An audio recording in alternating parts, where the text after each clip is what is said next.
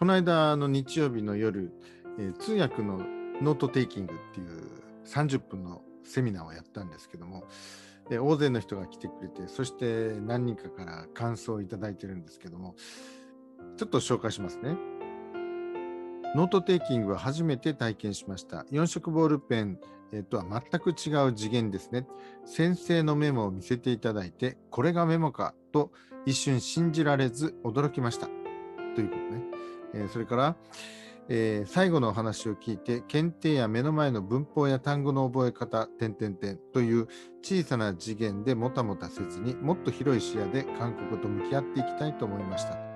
まあ、そういう感想をいただいています。他にも何かくださってるんですけども、まあ、この方のようにね、ノートテイキングっていうのはやっぱりね、実際やってみないとなかなかね、わからない。で、例えば、日本語の文章3文を聞いて、その内容を保持するっていうのはね、大変な作業なんですね。で、それをね、えー、全部書くわけにいかないし、速記のようなことをする必要もないんですね。要点を絞り込んで、要点を取っていくっていう、それが大事なんですね。だからね、聞き方が変わってくるんですよ。4色ボールペンディクテーションっていうのは、まあ、一語一句しっかりと取っていく。これはこれでね、あのそういう学習の段階は必要です。特に中級から上にかけては必ずいる、そういう作業なんですね。えー、細かいところをしっかりと聞き取る。特に発音の変化に習熟するっていうために、えー、4色ボールペンディクテーションっていうのは大変有効な手段なんですけども、上まで上がりきってしまうと、次は何をすべきかっていうとね、要点を聞くっていうことが大事になってくるんですよ。もうだから、すべて聞き取れるっていうその前提で要点を聞く。で、その要点を次は、韓国またはま日本語でこう再現していくっていう、そういう作業になってくるんですけども、えっとね、今私は何の話をしたいかっていうとね、普段のその過去問を解いているような勉強と違う次元の勉強があるっていうこと。そういう勉強に触れると、この聞き方が変わってくるんですよね。日本語であれ、韓国語であれ。今まで一つ一つを丁寧に聞いて、発音の変化などを確認しながら聞いてきた。ところがね、もうそんなことぶち切ってしまってね、要点は何かをね、自分で意識して、結局何かっていうね、その容姿ですよね。それをね、捕まえに行くっていう、そういうね、聞き方の姿勢が変わってくるんですよ。でこういうのはやっぱり体験。で、この間の30分じゃね、ほんのまあ触りだけをやったっていうだけなんですね。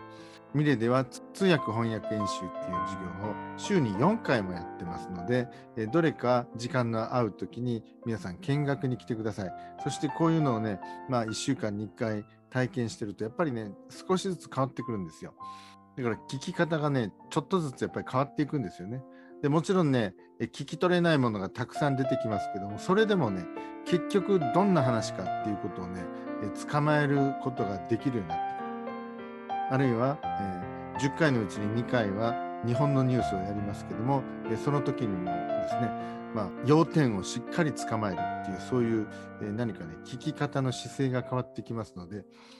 トピック、まあ、5級、6級、そのあたりになってくると、こういうことも意識しながら勉強すると、ことの本質がね、分かってくるっていう、そんな感じがしますので、え、見学にいらしてください。やっぱりね、自分の殻を破るためには違った学習の仕方、そしてそういうところを触れてみる。聞くだけじゃなくて実習としてね、体験するっていうこと。繰り返しやって、本当に殻が破れるように、えー、一度ね、えー、思い切って通訳翻訳の授業を取ってみてください。トピック5級、6級、あるいはそれ以上の実力のある人がね、いっぱいいらっしゃるんだけども、その勉強の仕方、そのレベルに合った勉強の仕方がわからないとか、あるいは通訳、翻訳ってなると、もっと専門的なね、えー、プロを目指すような、そういう、こう、そういう講座はあるのかもしれませんけども、そうじゃなくて、その学習法の一つとして通訳翻訳の技法を使いながらやるっていうそういうのがあのミレの通訳翻訳演習ですのでプロを目指すための訓練とはちょっと違うんですけど、いずれね、そういうクラスも作っていこうとは思ってます。通訳翻訳ライトっていうのもあるんですね。今ちょっと言いますとね、水曜日の21時、それから金曜日の朝6時半、